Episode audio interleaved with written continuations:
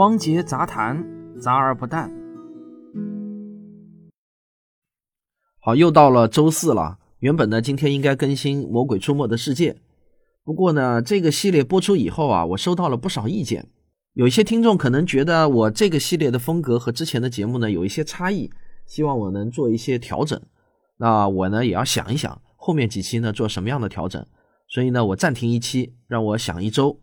大家也可以在这期节目下面留言给我提意见啊，就是关于《魔鬼出没的世界》那个专辑。那今天呢，我就想改为杂谈了，因为我计划二零一九年的五月十日出发，要去台湾旅行一周，所以我这段时间休息的时候呢，就会经常翻看一些与台湾有关的文章。于是啊，我就发现了很多有趣的东西，什么呢？就是台湾和内地的语言习惯还真的是有很大的不同。那今天这期话题呢，可能是属于文化话题了，不是属于科学话题了。那我偶尔讲一期非科学的话题，也请大家换换口味啊。当然，我今天讲的这期内容啊，我觉得不能保证百分之一百正确的，所以呢，也希望大家可以帮我一起核实一下，留言来一起说一说。那平常为什么台湾人一说话，大伙一听就知道他是台湾人？这个辨识度还是很高的。台湾人的这个口音辨识度高，我觉得不光是发音上的问题，还有呢，他们有很多一些特有的语言习惯。比如说呢，在我听来啊，就是台湾人说话语气词就比较多。比如说，他们喜欢说“哎”，就是表示你怎么这样啊；还有“吼”，就表示你是讲不听啊；还有“哈”，就表示怎么会。这个不好意思啊，我学的实在是太差了。我们来听一下原版的应该是怎样啊。你怎么这样呢？吼，是讲袂听呢？啊，怎么会啊？然后啊，他们我觉得他们喜欢说，嗯，当然其实我也挺喜欢说，就是这个。然后 台湾人特别喜欢说，然后就这样啊，对呀，这个有很多常见字，台湾和内地的发音是很不相同的。比如说最常见的就是“和”这个字，嗯，我和你，你和我，那么他们发成汉的。就是我汉你，你汉我。比如说，我听叶博士的那个节目《科科创意研究室》，那个“科科”呢，就表示科学和科幻，但是他们说起来呢，就是科学和科幻。还有，比如我们说企业，台湾人说企业；还有我们说头发，他们说头发；还有我们说乳液，他们说乳液；还有我们说法国。他们说法国，这些呢都是一些常见字的读音不同。不过我觉得这些呢还是比较浅层的一些不同，是浮在表面上的。其实呢并没有触达比较深层次的一些不同。那么这两天我在网上看文章啊，我就发觉其实啊，呃，我们大陆和台湾在有一些常见词的用法上，其实呢是差异很大的。这一点如果大家不清楚的话呢？可能到了台湾去以后呢，就会闹笑话。比如说啊，呃，我们经常说的“质量”这个词啊，除了物理学中表示这个物体的质量以外，就是我们评价一个商品的好坏的时候，经常会用这个词，就是质量。但是呢，台湾人呢是用这个词来评判一个人的道德水平的。假如你在台湾人面前谈论这件衣服质量太差了，他们可能会就会一脸的错愕，可能会听不懂啊。他们会觉得一件衣服怎么会有道德问题呢？还有啊，比如说我们很喜欢用“搞”这个词，对吧？比如说什么搞运动啊、搞活动啊、搞卫生啊、搞对象啊等等。但是在台湾呢，“搞”这个词啊，据说是一个完全的贬义词，因为它只能用作搞女人或者搞见不得人的事情啊，就是这样的用法。如果你问一个台湾人，你搞什么工作的？这个台湾人可能会摸不着头脑。他可能 也会觉得很奇怪，这个工作也能搞吗？还有呢，我们会把“窝心”这个词作为非常郁闷、非常闹心、非常胸闷的那个意思的表达啊。经常有时候我会说啊，今天感到非常的窝心。但是呢，在台湾就刚好相反了，他们那里的“窝心”啊，就是非常舒心的意思。如果一个台湾人说啊，我很窝心，就表示他很舒心的意思啊。这个就是跟我们完全相反的。还有在我们内地的话，“单位”这个词用的是很多的、很普遍的。它呢，基本上是表示一个人的工作单位。我们经常会说你在哪个单位工作，或者你老爸老妈是哪个单位的。一个人一旦被划进某一个单位呢，往往啊就代表着他自己的这个前途啊、命运啊，就与这个单位息息相关了。这个呢，当然有历史遗留的原因。现在呢，可能这种感觉已经好得多了，年轻人可能已经没有这样的感觉了。但是我父母辈的那一辈的人，基本上一讲起单位，那基本上就是跟自己的前途命运相关的，单位就好像自己的家一样。嗯，但是在台湾人这里呢，单位它就是表示，呃，公斤啊、公里啊这样的计量单位，没有像我们说的，呃，就是工作单位这样的意思。假如有一个内地的领导训斥他的台湾下属的话，他如果说啊，你眼里还有单位吗？然后我估计这个台湾人就一脸懵逼了，他觉得什么叫我眼里还有单位啊？他想脑袋中想的那个单位就一定是多少公斤啊、多少公里啊、重量啊、质量啊这些单位。还有像资料这个词，呃，在我们内地呢，我们经常会说什么生产资料啊、生活资料啊这些词。但是啊，在台湾人那里，他们认为资料就是一张纸，上面记录着生产项目和内容，这个资料就是材料的意思。但是在我们这边，生产资料可就不仅仅是材料的意思了。还有比如说我们经常说的脱产啊，公务员下海可以说是脱产，然后一个人停薪留职去读书或者海外留学一段时间，那么我们也可以说是脱产留学哈，或者脱产学习。反正脱产这个词呢，在我们这边是很中性的一个词，它不一定是坏事，仅仅只是暂时了脱离他正式的工作或者生产岗位。但是啊，脱产这个词在台湾的意思啊，就是将财产给隐藏起来，就是隐匿财产的意思。那这就是一件很严重的事情了。总之，它肯定是一个很不好的词。还有比如说像检讨这个词，那在台湾呢，他们就是一个中性词。表示的它是探讨的意思，但是我们这边如果一说检讨的话，那就不是探讨的意思了，那就是这个谢罪的意思了，就是要检讨自己有什么过失了。还有呢，我们这边说到保护伞的话，这个保护伞一般是用在贬义里头的啊，谁是谁的保护伞，那一般都是特指那些贪污腐败啊或者黑社会啊什么的。但是台湾人口中的保护伞啊，就是保护神的意思，是很中性的一个词。还有一些词汇呢是用法上的不同，比如说我们说联欢会，他们就说同乐会；还有我们说的秋裤，就是台湾人说的卫生裤。我们把已婚的妇女称为女士，但是在台湾呢，你就不能叫她女士，得叫她女生，对吧？还有呢，走在台北的街头，如果你看到化妆室的话，就要知道。那个呢，指的是厕所，而不是 我们内地人认为的化妆间啊。我们内地呢，通常称自己的配偶为爱人，但是台湾人呢，据说是把情人才叫做爱人的。这个幸好我知道这一点啊，如果我到了台湾说我说我爱人怎么怎么样，那可能就要闹误会了。这个讲到这里呢，我又想起我第一次听就是叶礼华博士的那个节目《科科创意研究室》。那个女主持人珊珊呢，每次一开篇都要说“大家晚安”，这个我一听就觉得特别别扭，因为在我们这里，晚安指的是晚上要睡觉了，道别了才说晚安，放在节目的最后说的。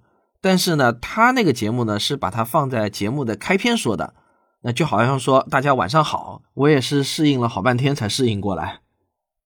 还有台湾有很多呃特有的一些词汇，我们也要理解它是什么意思。当然，我也做了一些功课啊。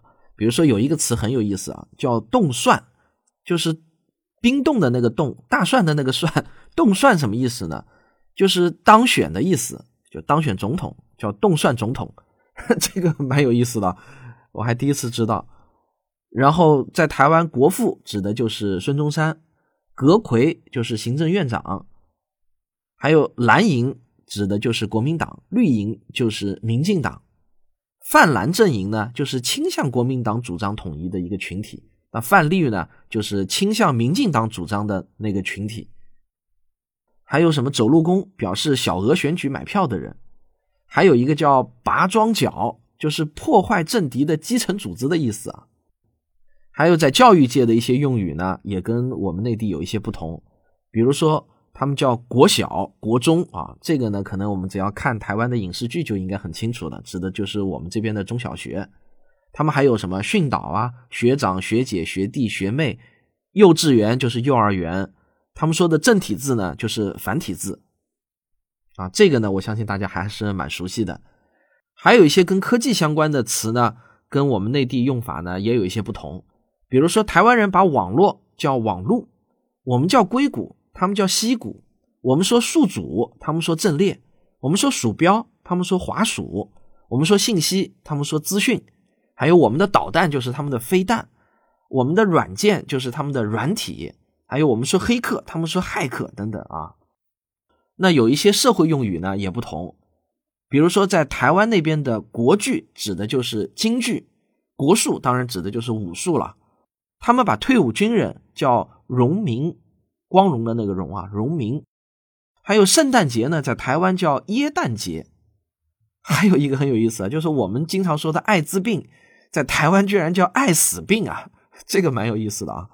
然后还有呢，就是我们经常说的博客，那他们翻译成部落格啊，这个倒是简单直白的音译，也没什么错误。还有一些人名就比较有意思了，比如说我以前看新闻的时候，经常会看到台湾的新闻说海山海山，我就经常没搞懂海山到底是谁啊，后来才知道哦，原来就是萨达姆侯赛因啊。还有里根，他们说雷根，还有我们说的布什，那他们就是布希。还有美国总统特朗普啊，他们叫川普。不过“川普”这个词现在在大陆用的也是非常普遍了。好，下面我来说最有意思的就是关于这个电影的名称的翻译啊。这一点呢，呃，我们内地和台湾呢就差别比较大了。经常有一个电影的名称，你说出来的话，你会一脸懵逼啊。比如说这个，台湾的一部电影叫《魔鬼司令之拯救地球都要死》，好长啊。这部电影呢，我想了半天，我没想出来到底是什么电影啊。后来人家给我一点提示啊，说呃，他们把斯瓦辛格呢都称之为魔鬼司令的。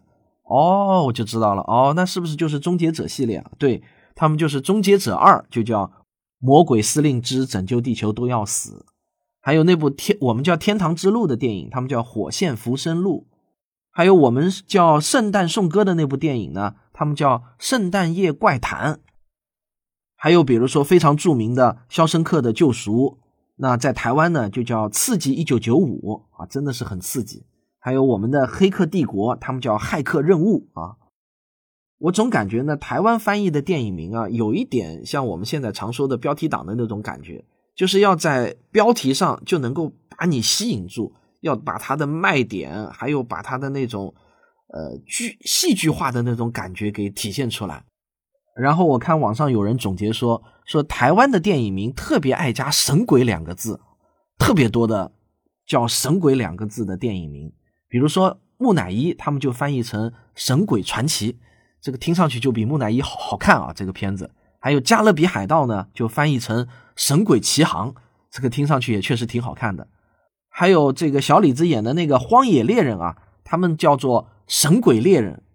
这个 把荒野猎人叫成神鬼猎人，确实有点过头了。当然，这是我自己的一种感觉啊，台湾人可能不一定这么觉得。然后我就看到了一张统计表，就上面有所有带有“神鬼”这两个字的台湾的电影名称，还只是一份不完全统计表，就只是一些最出名的一些电影啊。我给大家念一念啊，很有意思。我先念就是大陆的译名，然后再念台湾的译名啊。飞行家、神鬼玩家、惩罚者。神鬼制裁，谍影重重，神鬼认证或者呢叫神鬼疑云，愚蠢计划叫神鬼妙计，加勒比海盗黑珍珠号的诅咒，神鬼奇航，鬼盗船魔咒，猫鼠游戏，神鬼交锋，坏伙伴，神鬼拍档，小岛惊魂，神鬼第六感，竞技场，神鬼竞技场。吸血鬼德拉古拉，神鬼大反扑，厄运狂澜，神鬼大法师，木乃伊二，木乃伊归来，叫神鬼传奇二，迷魂阵，神鬼愿望，热血青年，神鬼战争，战争的艺术，神鬼任务，驯鹿游戏，神鬼莫测，角斗士，神鬼战士，替身行动。神鬼出窍，圣徒、神鬼至尊、三角洲行动、神鬼骑兵啊，这个确实啊，这只是念了一部分啊，确实有很多很多跟神鬼有关的这个翻译。台湾人确实蛮喜欢“神鬼”这个词的。还有一个很有意思的现象，就是凡是施瓦辛格演的电影，他们一律要加上“魔鬼”两个字的。比如说《独闯龙潭》，他们叫“魔鬼司令”；《征发密令》，他们叫“魔鬼毁灭者”；《空中堡垒》就是“魔鬼武器”；《幼儿园特警》“魔鬼孩子王”；《最后的动作英雄》《最后的魔鬼英雄》；《炮弹专家》“魔鬼专家”；《终结者》。魔鬼终结者、全面回忆、魔鬼总动员，这个除了神鬼，魔鬼显然也是台湾的电影名称中出现频率非常高的一个词啊。比如说，还有像什么全面回忆，他们翻译成魔鬼总动员，还有史蒂文辛格演的那个，我蛮喜欢看的啊，乾隆轰天，他们叫魔鬼战将，还有再生战士，他们叫魔鬼命令啊。反正挺多的啊，大家搜索一下的话，会发现很多跟魔鬼相关的电影名称。还有啊，据说要把所有杰森斯坦森演的电影啊，都要加上“玩命”两个字。比如说，如果说那个《血战钢锯岭》啊，假如是施瓦辛格演的话，那么片名就很可能变成《魔鬼钢锯岭》。但如果主演是杰森斯坦森的话，那可能电影名称他们就翻译为《玩命钢锯岭》了。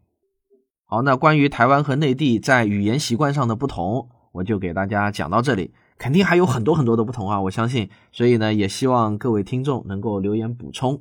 另外呢，我再次说一下，为什么要我要做这期节目呢？是因为今年的五月十号到十七号之间，二零一九年的五月十号到五月十七号之间，我要在台湾旅行访问一周。然后我也希望我在台湾的听众听到我这期节目的话呢。能够加我的微信幺零六幺幺三四零八，我准备呢在台湾搞一个听众聚会，加了我以后呢，我会把你拉入到台湾听众群里头，期待与您在台北相会。